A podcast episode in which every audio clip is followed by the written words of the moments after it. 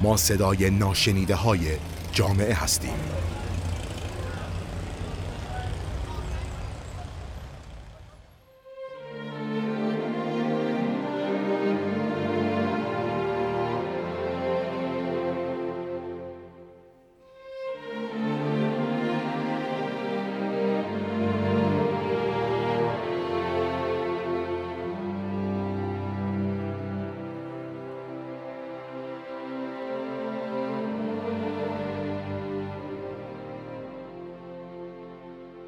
سگها. این موجودات پشمالوی گاهی مفید و گاهی غیر مفید سالیان زیادی هست که با ما انسانها دمخور هستند به هم خوردن تعادل نوع زندگی ما انسانها با سگها باعث رخ دادن اتفاقات ناگوار زیادی میشه که ممکنه باعث آسیب دیگه ما انسانها بشه یا کشت کشتاری یا رقم بزنه که هفته گذشته در کهریزک برای سگها شاهدش بودیم. در این قسمت از رادیو اطلس با همراهی دو نفر از کارشناسان و رفتارشناسان سگهای گروه کار در خدمت شما هستیم تا از لزوم آموزش و بهینه‌سازی استفاده از سگهای بومی و غیر بومی براتون بگیم.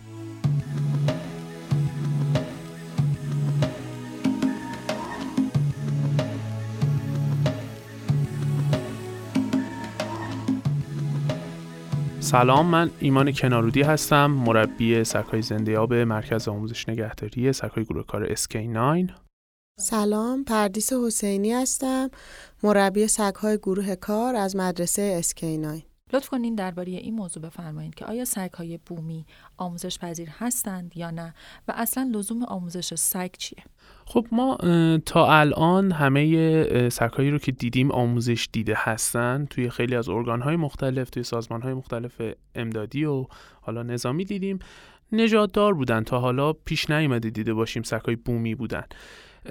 ولی مسئله اینجاست که سگهای بومی هم آموزش پذیر هستند و ما نمونه هایی از اینکه این سگها آموزش دیده باشن رو آموزش دادیم و داریم و توی تیم های تخصصیمون به عنوان یک سگ زنده یاب داره کار می‌کنه و بازدهی خیلی خوبی هم توی تست ها و تمریناتی رو که باهاش داشتیم داره و بله سگهای سگهای بومی واقعا آموزش پذیرن آموزش پذیری بالایی هم دارن. فقط مسئله ای که هستش توی بحث آموزش های تخصصی ارتباط بین صاحب و سگه اخیرا ما یه کمپینی رو گذاشتیم و شروع کردیم به ترویج فرهنگ این موضوع که حیوان آزاری نکنن. به جای اینکه این حیوان ها این سگهای پرس زن و آزاد رو آزار بدن سگهایی رو که می‌تونن کسایی که می‌تونن و سگهایی که قابلیت اینو دارن که به سرپرستی گرفته بشن به سرپرستی بگیرن. و مرکز ما برای اولین بار طرحی رو گذاشته که کسانی که این سگها رو به سرپرستی می‌گیرن آموزششون میدیم برای کارهای تخصصی. روال این آموزش چیزی در حدود دو سال تا دو سال و نیم زمان می‌بره. از سگهای سه ماه به بالا شروع میشه این آموزش و بعد از دو سال و نیم ما یک سگ زنده یاب که بتونه توی عملیات های جستجو و نجات شرکت بکنه تربیت می‌کنیم از این سگ های بومی در میاریم و حد اقل کاری که میشه از این سگ های بومی استفاده کرد. درش اینه که روزی روزگاری حادثه ای پیش میاد توی این مملکت به جای اینکه ما جون این سگ ها رو بگیریم این سگ ها ناجی جون انسان ها باشن. آیا می‌تونیم بگیم که هر سگی آموزش پذیره و آیا لازمه که هر سگی که آموزش میپذیره صاحبش همین آموزش ها رو بگذرونه؟ یا نه لزوما اینکه یک سگ یک دوره ای رو بگذرونه قابلیت زیست در کنار انسان رو داره. ببینید وقتی وارد بحث آموزش که داریم میشیم یه مسئله و یک نکته مهمی رو باید در نظر بگیریم.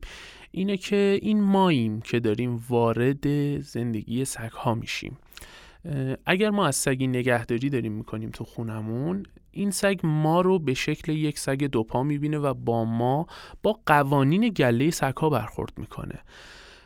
و این ماییم به عنوان موجودی که هوش داره و قصد داریم از این سگ نگهداری بکنیم که مطالعه کنیم نحوه زندگی سگ ها رو و علم اینو پیدا کنیم چطور با یک سگ برخورد بکنیم.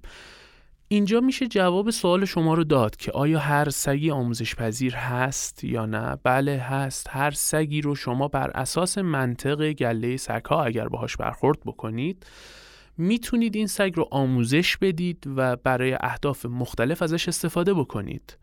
و هیچ محدودیتی توی اینکه نژاد این سگ چیه توی اینکه بومیه یا سگ خاصیه به عنوان مثال مثلا جرمن شپرد رو ما توی رکس و جو و توی سریال های مختلف همه دیدن.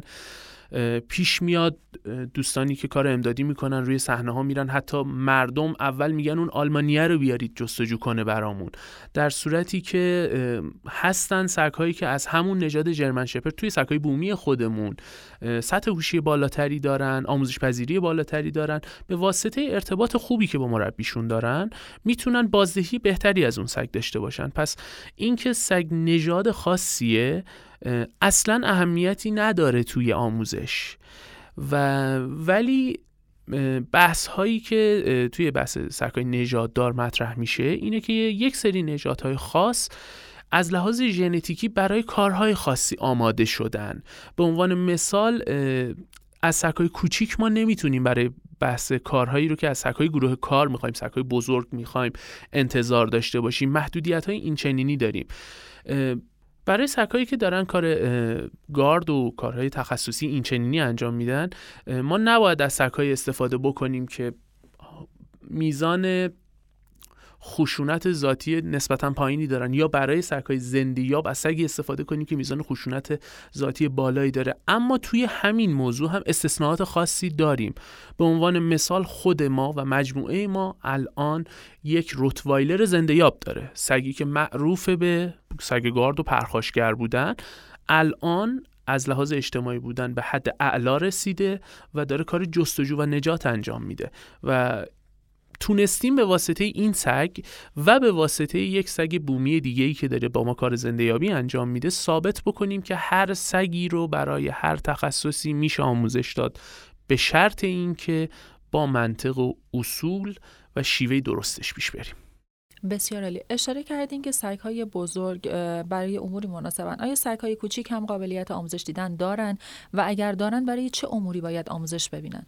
سگ های کوچیک بله قابلیت آموزش دیدن دارن. کاملا هم به اندازه سرکای نژاد گروه کار ما می‌تونیم از لحاظ سطح هوشی از لحاظ آموزش پذیری روشون حساب بکنیم. اما علت این که توی تخص... فیلت های تخصصی از چیز استفاده نمیشه سرکای کوچیک استفاده نمیشه اینه که خب ما به عنوان مثال انتظار داریم که سگ ما یک مانع به ارتفاع مثلا یک متر یا یک متر و نیم رو بپره. من نمی‌تونم از یه سگ نژاد کوچیک انتظار داشته باشم که این کارو بکنه. به همین علتی که ما کمتر می‌بینیم. از سگهای کوچیک تو کار تخصصی اینچنینی استفاده میشه کار عملیاتی. اما از سگهای کوچیک توی تخصص های جذابی که شاید خیلی ها نشنیده باشنش استفاده می‌کنن یکی از مهمترین و بهترین کاربردهای تخصصی برای سگهای کوچیک سگهای دستیار ناشنوایانه که ما در واقع توی شعار آموزش سگهای دستیار ناشنوایان میگیم که سگ گوش صاحبه. سگ میشنوه صاحب عمل می‌کنه. یعنی در واقع هر محرکی رو سگ احساس بکنه صدای در صدای گریه بچه یا هر محرک دیگه ای رو که بهش می‌رسه سگ به واسطه آموزشی که می‌بینه به واسطه اون حالتهایی که سگ نسبت بهش شرطی میشه اون محرک رو به فرد ناشنوا معرفی می‌کنه. اصلا اسم این سگ ها رو تو بحث تخصصی وقتی نگاه می‌کنید بهشون میگن سگ های شنوا. پس سگهای کوچیک هم میشه آموزش داد. میشه تو تخصصهای خیلی خوبی ازشون استفاده کرد. مثل این مثل سگهای همدم برای افرادی که اختلالات روانی دارن مثل سگ دستیار اوتیسم می‌تونیم از سگ کوچیک استفاده بکنیم. مهم توی بحث تخصصی ارتباط است که بین مربی حالا ما به صاحب میگیم مربی به عنوان کسی که داره آموزش میده ما به اون میگیم مربی. بین مربی و سگ باید ارتباطی برقرار شده باشه. ما شروع کارمون از سال 95 که به صورت رسمی استارت کردیم کار آموزش سگ رو و یک مدرسه تحت عنوان مدرسه اسکی 9 راه اندازی کردیم. خب هدف اولمون این بود که سگهای زنده یاب آموزش بدیم. و خب خدا رو شکر موفق هم شدیم. همین الان قریب به ده قلاده سگ جستجوگر داریم. هنوز دوره هاشون صد درصد به پایان نرسیده ولی تقریبا میشه گفت دیگه یک یا دو قدم فاصله داریم تا فارغ تحصیلی این چند قلاده سگ آموزش دیدمون تو بحث زنده یابی و زمانی که خب تو بررسی تخصصیمون به این نتیجه رسیدیم که خب ارتباط مربی هامون با سگ هامون چه مقداره ظرفیت سگ هامون چی هستش و اون کشش مردم برای آموزش رو دیدیم یک تخصص خیلی قشنگ خیلی شیرین به اسم سگهای دستیار اوتیسم رو استارت کردیم. خب سرمربی ما آی دکتر اسکندری سال 2005 سرمربیگری سگهای گروه کارشون از آلمان گرفتن و چند سالی هستش که ایشون خب یکی از بزرگترین سرمربی های ایران هستن نفر اول آموزش سگهای زنده در ایران هستن. و بر اساس مطالعاتی که داشتن و آموزش هایی رو که دیده بودن و خب صحبت هایی که با سرمربی های آلمانی شد و به روز رسانی هایی رو که توی اطلاعات ما داره هر چند ماه یک بار تکرار میشه و خودمون رو سینک می‌کنیم با آلمانی ها نتیجه گیری که شد این شد که خب ما پتانسیل اینو داریم که این تخصص آموزش سگهای اوتیسم رو شروع بکنیم و این بهترین کاری بود که میشه گفت تو زمینه فرهنگسازی نگهداری سگ نه ترویج فرهنگ به اصطلاح سگ بازی فرهنگسازی نگهداری سگ ما انجام دادیم و این فرهنگسازی منجر به این شد که الان سگهای ما باعث شدن که سگها توی جامعه بیشتر پذیرش بشن و خب الان هشت قلاده سگ اوتیسم داریم که دارن توی مراکز مختلفی کار می‌کنن که مسئول تیم اوتیسممون خانم حسینی همراهمون هستن توضیحات کاملش رو میدن خدمتتون. ولی یه جورایی میشه گفت که اولین بار توی ایران مجموعه ما به صورت تخصصی و به گسترده به گستردگی زیادی شروع کردیم کار اوتیسم رو انجام دادن و داریم استفاده می‌کنیم. ایشالله که مردم هم استقبال کنن از همون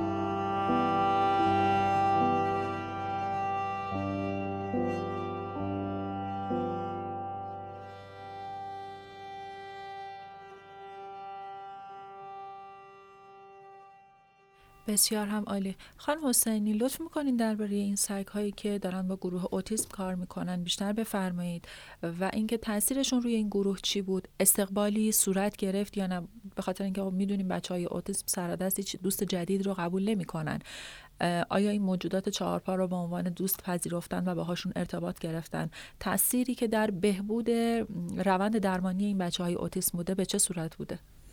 زمانی که برای اولین بار شروع کردیم فعالیتمون رو تو مدرسه یعنی مربی به همراه سگ دستیار اوتیسم اولین بار من رفتم دو تا از مدارس دولتی که بچه های اوتیستیک اونجا آموزش می‌دیدن.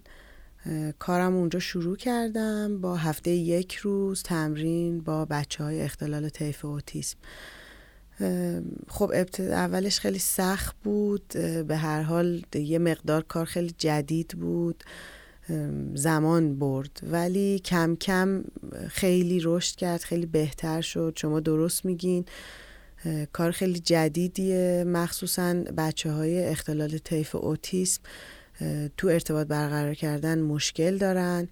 از مشکلات اصلیشون اینه که از دنیای خودشون نمی‌خوان خارج بشن می‌خوان تو دنیای خودشون باشن. ولی در رابطه با سگ بچه های ارتباط ناب و یه ارتباط ویژه رو تجربه می‌کنن. چون یه دوست جدید رو پیدا می‌کنن و سگ ها چون موجودات اجتماعی هستن آموزش دیدن برای اینکه با بچه ها ارتباط برقرار بکنن خیلی خوب وارد دنیای بچه ها میشن ممکنه زمان ببره به هر حال کاریه که یعنی ارتباط برقرار کردن با بچه های اختلال طیف اوتیسم خیلی زمان بره. منتها برای بچه ها جذابه و ارتباطی که با سگ برقرار می‌کنن ارتباط خیلی خاصه. کمک می‌کنه بهشون که اعتماد به نفس بیشتری پیدا کنن.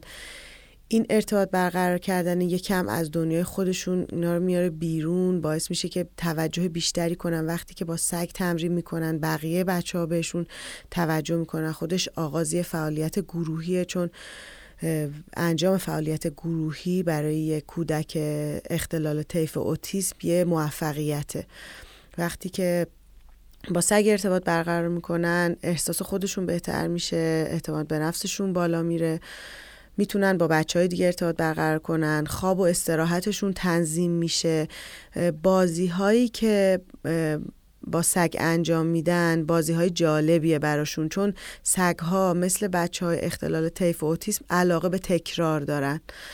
و مثل بازی مثل توپ انداختن و هی بازی تکرار بشه. بچه ها لذت می‌برن و این کمک می‌کنه که با سگ ارتباط بگیرن. و چون یه ارتباط خاصه از طرف سگ هیچ وقت قضاوت نمیشن.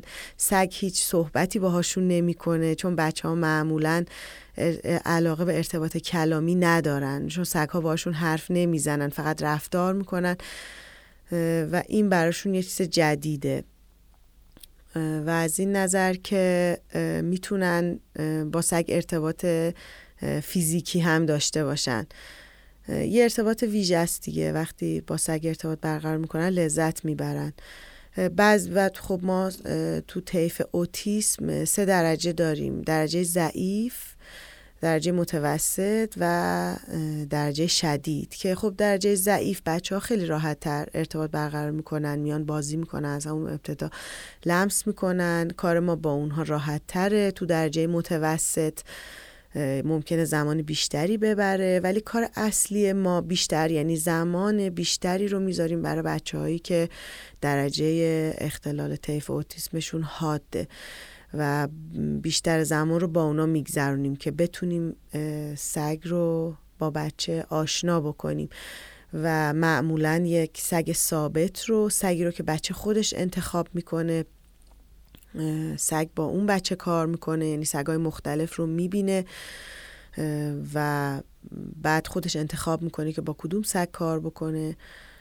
بعد از انتخاب می‌تونه یعنی ما به عنوان مربی و سگ کم کم اجازه میدیم که بچه خودش پیش بیاد. یعنی ما سعی می‌کنیم که به عنوان مربی کمی دورتر بیستیم و سگ خودش کار رو انجام میده و بچه رو از اون نقطه امن خودش که دائم دوست داره توی اون هیته بمونه و از اونجا بیرون نیاد با فعالیت هایی که سگ انجام میده به کمک مربی کم کم بچه از اون نقطه بیرون میاد. وارد دنیای گروهی میشه و همین که با سگ ارتباط برقرار کرد بتونه لمسش بکنه حالا هر بچه ای به نوع خودش. این برای ما یه پیروزی ما یه موفقیته و کلا تاثیر خیلی خوبی داره روی بچه ها این نکته هم می‌خواستم بگم که هر گونه فعالیتی که ما خدمتی که با برای بچه های اختلال طیف اوتیسم تو مدرسه اسکینان انجام میدیم رایگانه. اینطور نیست که ما بخوایم سگ بفروشیم به خانواده هایی که کودک مبتلا به اختلال طیف اوتیسم دارن.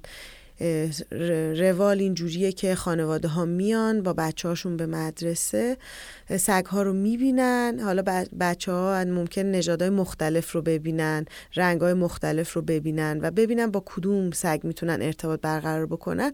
همون سگ می‌تونه بشه سگ دستیارشون. بعد به صورت روزانه یا هفتگی بیان با اون سگ تمرین بکنن همراه با یه مربی. و خب اگر که تمایل داشتن می‌تونن برای خودشون هم حالا سگ داشته باشن و بیان توی مدرسه با سگشون آموزش ببینن.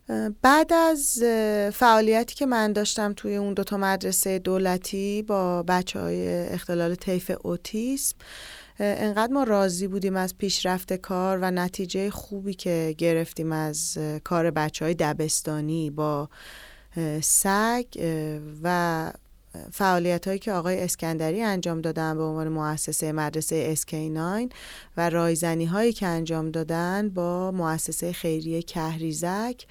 ما تونستیم تابستون امسال یک دوره تقریبا میشه گفت طولانی مدت رو با شروع کنیم با بچه های اختلال طیف اوتیسم آسایشگاه خیریه کهریزک با هشت قلاد سگ و هشت مربی و سه دستیار.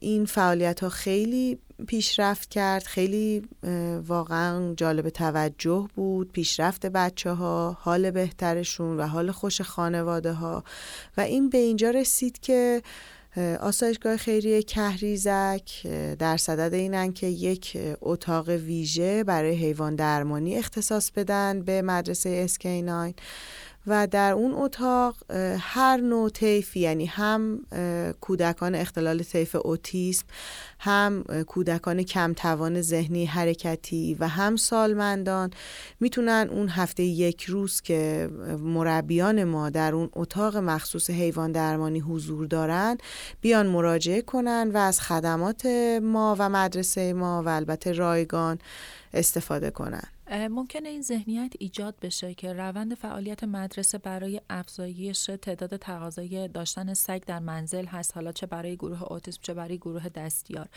شما فرمودین که سگ هایی رو دارین که افراد مختلف می‌تونن ازش استفاده کنن. روند اینو بفرمایید که اگر کسی مایل باشه بیاد زمانی رو بگذرونه به چه صورت هستش و آیا اصلا روند مدرسه برای ترویج سگ داشتن هستش یا نه؟ برای کنترل این بیماری هایی که وجود داره. برای حفظ ارزش حیوان دوستی و ایجاد این فرهنگ داره کار می‌کنه. ببینید به هر حال سالهای ساله که سگها به عنوان یه حیوان خانگی یعنی حضور سگ در کنار انسان چیز جدیدی نیست. سالهای ساله که سگ به دلیل علاقه و از غریزش که زندگی اجتماعی داره دوست داره با یه گروه زندگی بکنه. اگه این امکانش باشه خب تو طبیعت با گروه خودش زندگی می‌کنه. ولی خب در کنار انسان ها انتخاب خود سگ بوده و انسان ها که سگ وارد زندگی انسان ها شده. و خب بابت این همزیستی همنشینی کنار هم زندگی کردن لازمه که یه سری اطلاعات داشته باشیم. ما به عنوان اینکه ما عقل و شعور داریم بابت اینکه بخوایم کنار سگا زندگی بکنیم ما احتیاج به اطلاعاتی داریم. الان تو مدرسه ما نه با ما بحث سر این نداریم که بخوایم سگ رو بیشتر از این وارد زندگی انسان ها بکنیم. ما تلاشمون اینه که میگیم کسانی که سگ دارن می‌تونن سگشون رو بیارن و اصلا باید بیارن تا ما به صاحب سگ و خود سگ این آموزش های لازم رو بیشتر به صاحب سگ این آموزش ها رو بدیم راجع نوع زندگی سگ نوع خلق و خویی که داره نوع احتیاجاتی که داره نوع رفتاری که باید باش بشه تا بتونیم زندگی مطلوبی رو کنار سگ داشته باشیم. ولی اینکه نه ما بخوایم ترویج بدیم اینکه خیلی خوبه که کنار سگ زندگی بکنیم. خب من فکر می‌کنم به هر حال هر همزیستی هم همنشینی به هر حال سود و زیان خودش رو داره. ما بیشتر رو اون بخش تاکید داریم که کسانی که سگ دارن باید اطلاعات کافی رو و فرهنگ زندگی کردن با اون حیوان رو داشته باشن. در زمینه سگ ما می‌تونیم تمام اطلاعات و نکاتی رو که لازمه به صاحبین سگ ارائه بدیم. thank you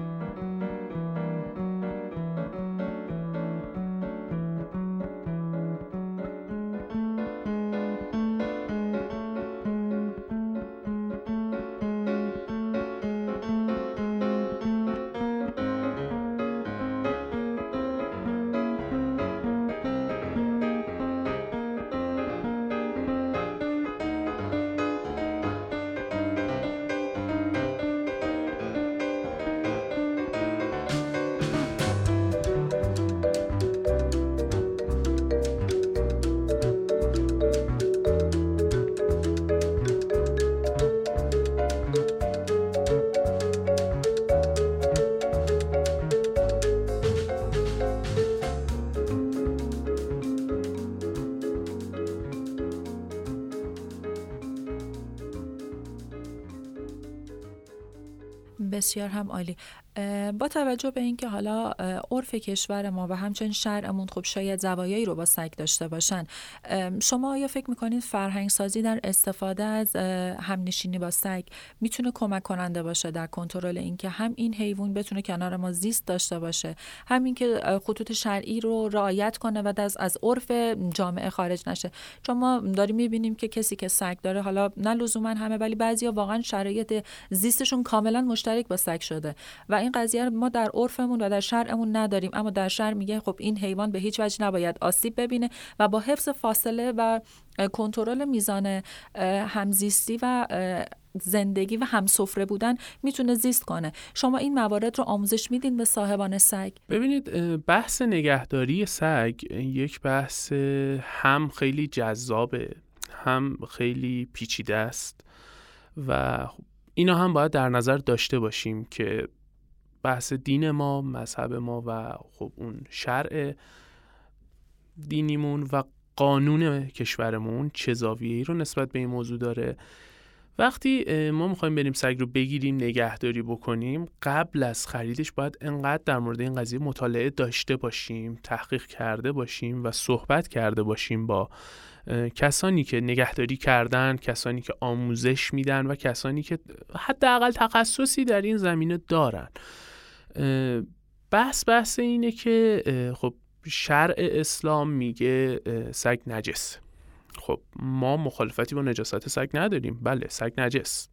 اما اینجا ما یک اما داریم که برای این اما من شما رو ارجاع میدم به سوالی رو که دوستان بزرگوار هلال احمدی ما که کار با سگ می‌کردن از دفتر مقام معظم رهبری پرسیده بودن و ایشون در جوابشون فرموده بودن که نگهداری سگهای متخصص و سگهای زنده و سگهایی که کلا فایده دارن برای انسانها از لحاظ شرعی بلامانه است. اما برای عبادت نیاز به تطهیر هست. خب این دقیقا جواب دینی بخش دینی قضیه رو داره میده.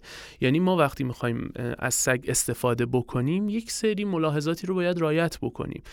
چه از زاویه دید دینیش بخوایم نگاه بکنیم چه از زاویه دید کسی که کار آموزش سگ دارم انجام میدم بخوام بهش نگاه بکنم. توی بحث آموزش ما یه سری محدودیت ها داریم. ببین وقتی گله سگ رو ما مطالعه می‌کنیم می‌بینیم که سگ ها به صورت گله زندگی می‌کنن و یک سگ توی این گله میشه لیدر میشه آلفا اصطلاحا. ما تو اصطلاح آموزشی بهش میگیم آلفا. و این آلفا یک حریمی داره و سگهای دیگه اون گله وارد اون حریم آلفا نمیشن. همیشه موقع غذا خوردن آلفا اول غذا می‌خوره. موقع خوابیدن آلفا تو جایی که میخوابه سگهای دیگه بهش نزدیک نمیشن. و ما زمانی که از سگ داریم نگهداری می‌کنیم دقیقا باید این رو رایت بکنیم. گفتم سگ ما ما رو به صورت گله خودش داره می‌بینه. ماها رو سگی می‌بینه که رو دو پا داره راه میره. خب ما پس باید با سگمون مثل سگ برخورد بکنیم. نمیشه اینکه ما بخوایم باهاش مثل آدم برخورد کنیم مثل بچه‌مون برخورد کنیم. بله ما می‌خوایم بخوابیم شاید بچه‌مون رو در آغوش بگیریم بخوابیم. اما در آغوش گرفتن سگمون ورود سگ به حریمی روی رخت خوابمون مثل توی منزلمون تو نقطه هایی رو که نیاز به رعایت بهداشت داره یا مواردی رو که مثلا میگم فرد اونجا می‌خواد نماز بخونه بس دینیش مشکل داره و اینا اینا رو باید جلوگیری بشه از ورود سگ به این حریم ها و خب همه این موضوعات مستلزم اینه که ما اول از همه سگمون رو آموزش بدیم. سگ بفهمه جایگاهش در گله خونه ما چیه کجا قرار داره کی رئیسه. و به حریم اون رئیسه که من صاحب میشم من باید بشم رئیس به حریم من رئیس نباید ورود پیدا بکنه. و ورود پیدا کردنش براش عواقبی داره. این عواقب که دارم میگم اینجوری برداشت نشه ازش که اگه سگ اومد رو تخت من من حق دارم سگم رو بزنم. نه این میشه حیوان آزاری. برای سگ ها من یه دفعه توی قسمت قبلی بهش اشاره کردم. ارتباط بین مربی و سگ یه بخش خیلی مهمیه. برای سگ من من ده دقیقه اگر به این سگ بی توجهی بکنم برای سگی که داره با من زندگی می‌کنه از صد تا کتک زدن بدتره. خب من وقتی می‌تونم با این کار بدون اینکه به سگم آسیبی بزنم تنبیهش کرده باشم چرا این کارو نکنم؟ چرا پس راه اصولیش رو یاد نگیرم؟ پس همه سگ ها باید آموزش ببینن که در کنار انسان ها بتونن زندگی بکنن. از لحاظ آموزش دادنش هم باید بگردن افراد و کسانی که می‌خوان آموزش بدن مدارس و مراجع معتبر آموزش تو زمین های مختلف تخصصی. خب سال 95 ما استارت کردیم مراکز معتبری و که آموزش حالا برای کسانی که بحث گارد می‌خوان هستن مراکزی که دارن به صورت معتبر و با مجوز دارن آموزش میدن. برای تخصص های مثل زندهیابی خب باز هم هستن گروه های مثل ما و خب ما میشه گفت بنیانگذار آموزش سک های زندهیاب خانگی بعد از هلال احمر که خب سکای زندهیاب سازمانی داره آموزش میده و یه دوره ورود پیدا کرد به بحث آموزش سکای خانگی و بعد از پایان دوره حالا آموزشی رو که هلال برقرار کرد میشه گفت ما شروع کننده آموزش جستجو و سکای زنده یاب بودیم. سکایی که میشه گفت الان تو جامعه خودمون بیشترین میزان نیاز رو بهش داریم. استانداردهای بین المللی میگن هر پنجاه خانوار باید یک قلاده سگ زنده یاب داشته باشن و هلال احمر زیر 100 قلاده سگ زنده یاب داره. در مجموع جمع کنیم تو کل کشور شاید به 100 تا نرسن این تعداد سگ زنده یابمون. و در صورت بروز یک زلزله توی یک کلان شهری مثل تهران ما حتی با این تعداد سگ شاید یه خیابون رو هم نتونیم جمع کنیم. چه برسه به بیشترش. خب ما ترویج فرهنگ اینکه همه بیان سگ همه بیاید سگ بگیرید نه ما اینو نمیگیم. ما میگیم هر کسی که داری از سگ نگهداری می‌کنی شما موظفی به سگت آموزش بدی برای اینکه بتونی هنجارهای جامعت رو حفظ بکنی. خب وقتی شما باید به سگت آموزش بدی چه آموزشی بهتر از این که سگ دستیار اوتیسم بشه؟ بهتر از این که سگ زنده یاب بشه. جون یک انسان روح یک انسان یک کودک طیف اوتیسم رو از اون شرایط سختی که خودش و خانوادش قرار داره نجات بدی. خب بهترین کاره. نه تنها اینجا نگهداری من نظر شخصی نه تنها اینجا نگهداری از این سگ. سگی که داره برای زندیابی داره می‌بینه سگی که داره برای اوتیسم داره می‌بینه. نگهداری ازش. ممنوع نیست که خب تمام مراجع ما از لحاظ دینی توی استفتاحاتی که ازشون انجام دادیدم این جواب به ما دادن که نگهداری از سگهایی که داره کاربرد هستند خب بلا مانعه ولی بحث تطهیر و بحث عبادتش قضیهش جداست. نه تنها این مشکل نداره بس بلکه از لحاظ قانونی هم این بلامانه. توی قانون ما هیچ جایی منع نکردن ما رو از این که سگ نگهداری کنیم.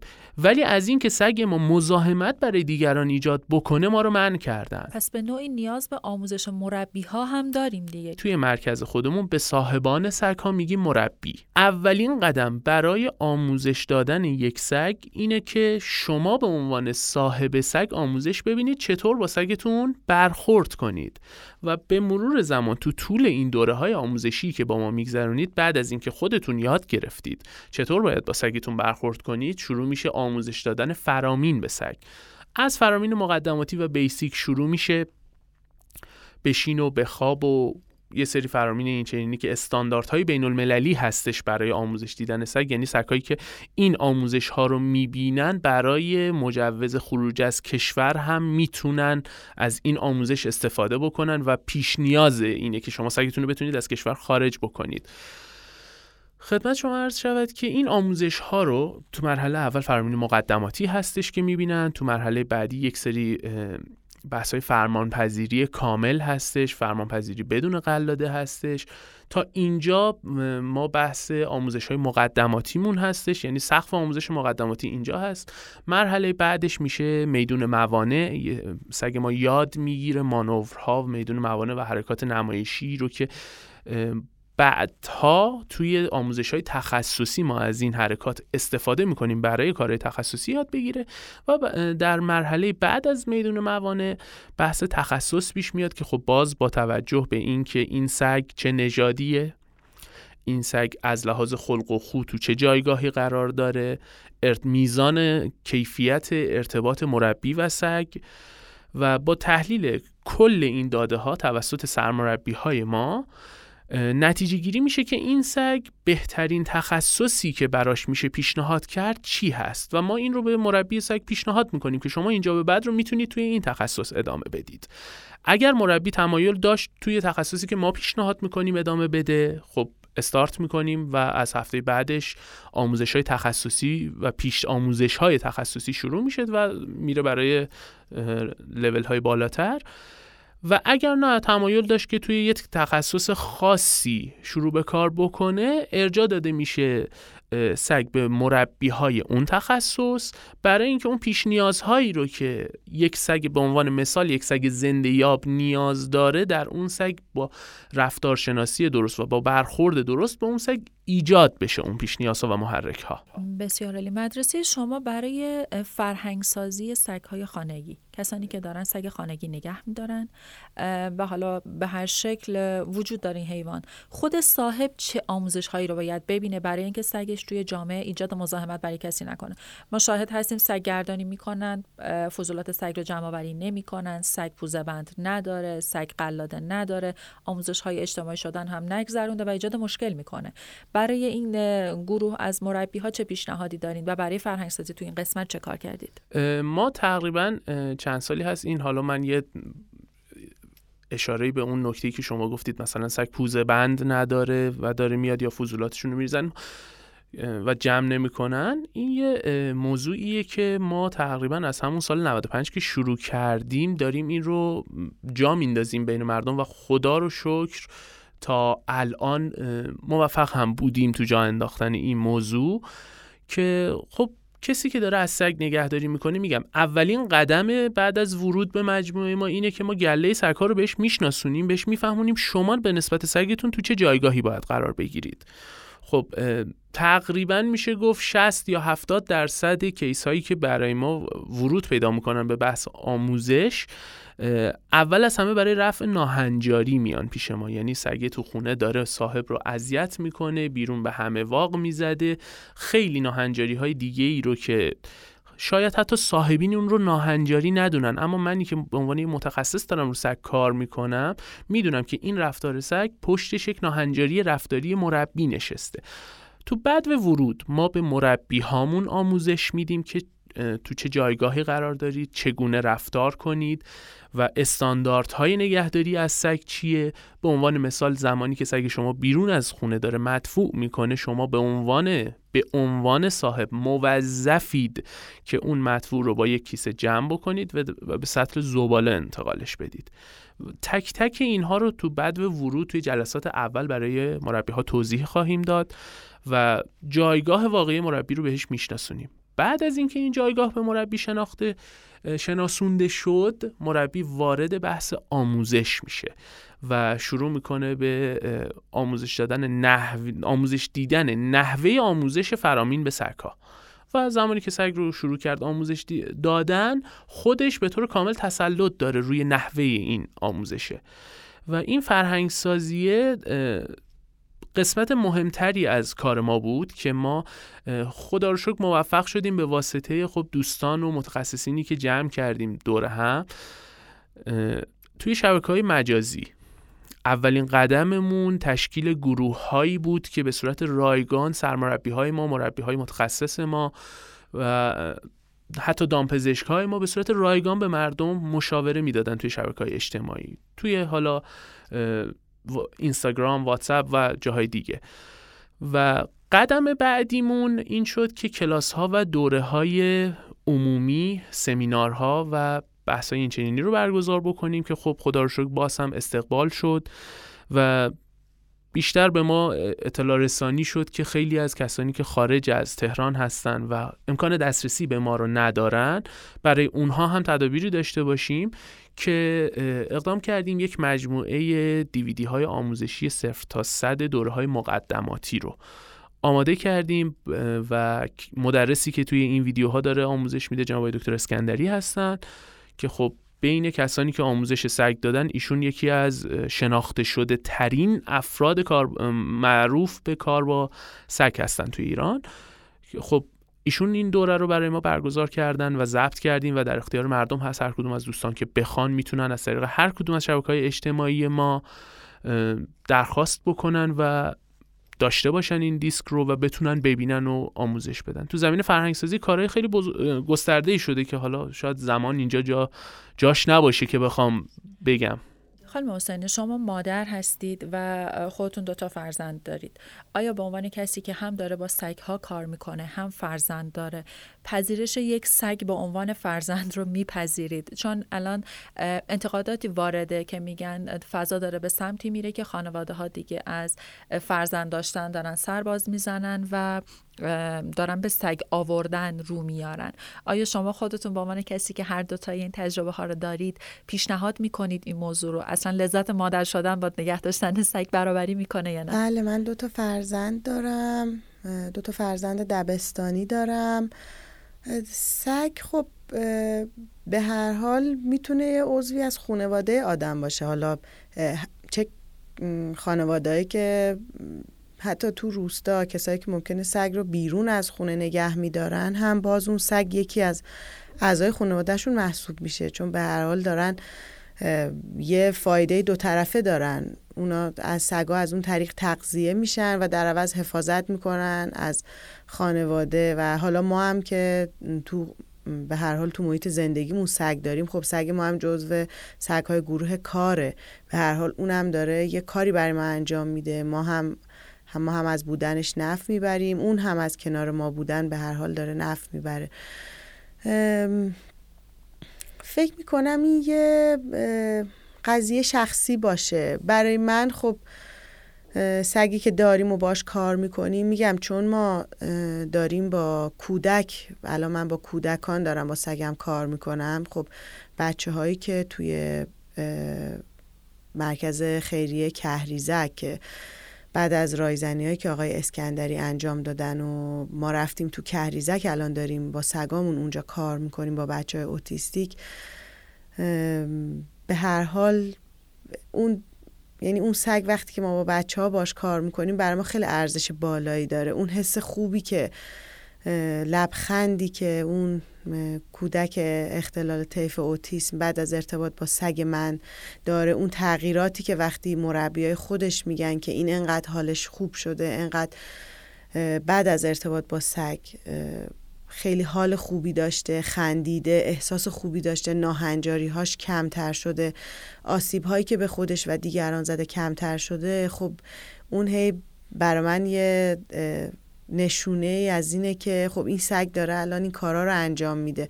می‌تونه عضوی از خونواده باشه. ولی خب به هر حال شاید برای من اینطور باشه. شاید برای یه خانواده دیگه اینطور نباشه. من نمی‌تونم الان اینو بگم که آیا سگ واقعا می‌تونه جای فرزند باشه نه. فکر می‌کنم یه تصمیم خیلی شخصیه.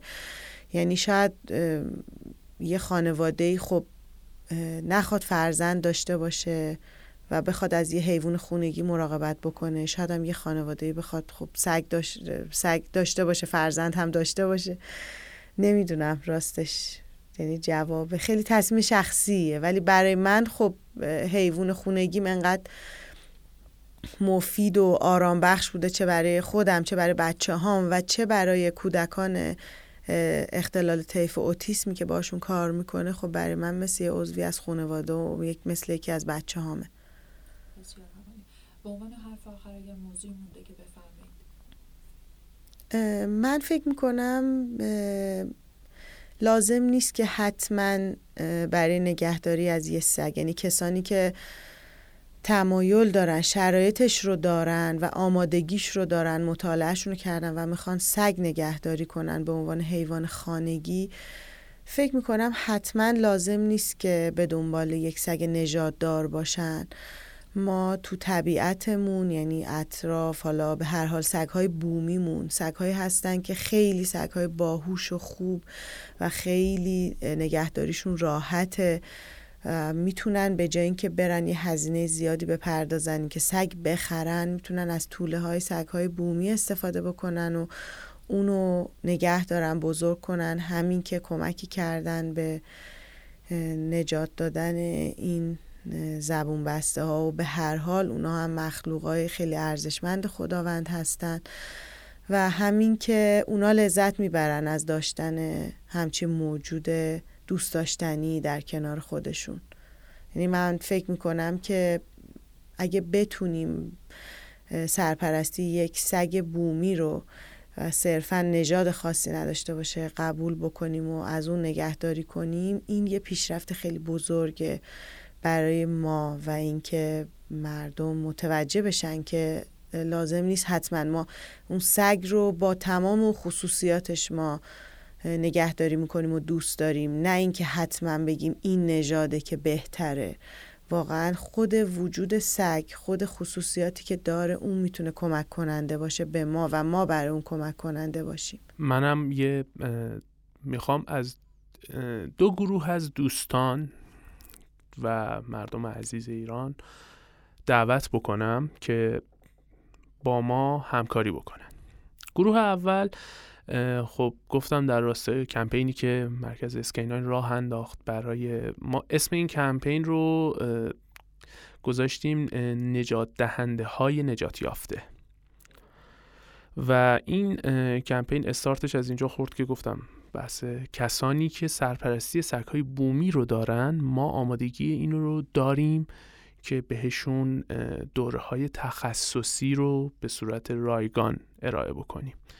و خب این کلاسه ظرفیتی داره که به اون حد نصاب برسه تشکیل میشه و کسانی که میان متعهد میشن که تا پایان دوره ها باشن و بعد از اینکه دوره هاشون تموم شد ما تخصص جستجو و نجات سگ زنده یاب رو برای این کمپین در نظر داریم و کسانی که دوره هاشون تموم بشه مثل دیگر دوستانی که فارغ تحصیل دوره های جستجو نجات مجموعه ما می‌شوند به ارگان های مربوطه امدادی که نیاز به داشتن سگ زنده یاب دارن معرفیشون می‌کنیم به صورت رسمی و با این دوستان به صورت داوطلبانه شروع به همکاری می‌کنن و قدم قدم شاید حتی از این تعداد سگی که ما نجات دادیم یه قلاده از این سگها بتونه جون یک انسان رو نجات بده ما به اون هدف خودمون رسیدیم. و گروه دومه که می‌خوام دعوتشون کنم که تشریف بیارن و با ما همکاری بکنن تک تک اعضای خانواده افراد طیف اوتیسم نابینایان ناشنوایان و هر گروهی از اختلالات روانی که سگهای ما می‌تونن توی بهبود اینها کوچکترین قدمی وردارن مجموعه اسکیناین به صورت کاملا رایگان این فضا و این امکان رو در اختیارشون قرار میده که بیان توی مجموعه در کنار سگها وقت بگذرونن در کنار روانشناس هایی که با ما دارن کار می‌کنن در کنار متخصصین آموزش سگ که دارن کار می‌کنن.